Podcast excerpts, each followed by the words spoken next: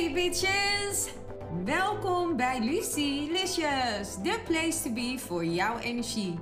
Mijn naam is Lucille en in deze podcast gaan we het hebben over jouw sterrenteken en welke energie je kan verwachten voor deze week. Are you ready? Let's go!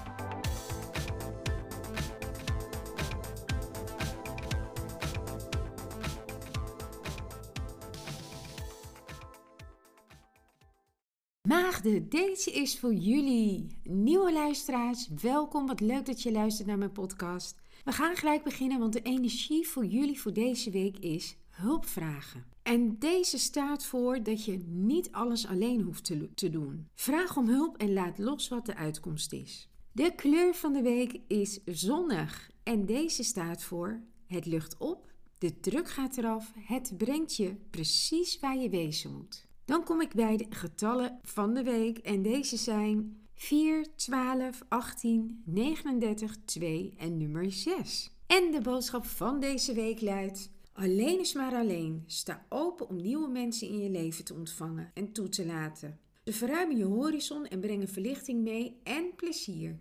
Maak van je hart geen moordkuil. Een goed gesprek doet wonderen. En dan kom ik bij de tip van de week en deze luidt: Begin met opruimen van wat overbodig is in je huis. Zo creëer je ook weer ruimte en vergeet niet, alles is energie. It's a wrap! Het zit er alweer op, de aflevering van Lucilicious. Maar niet getreurd, volgende week ben ik er weer met een nieuwe aflevering. Bedankt voor het luisteren en jullie support. Tot volgende week. Tot Lucilicious!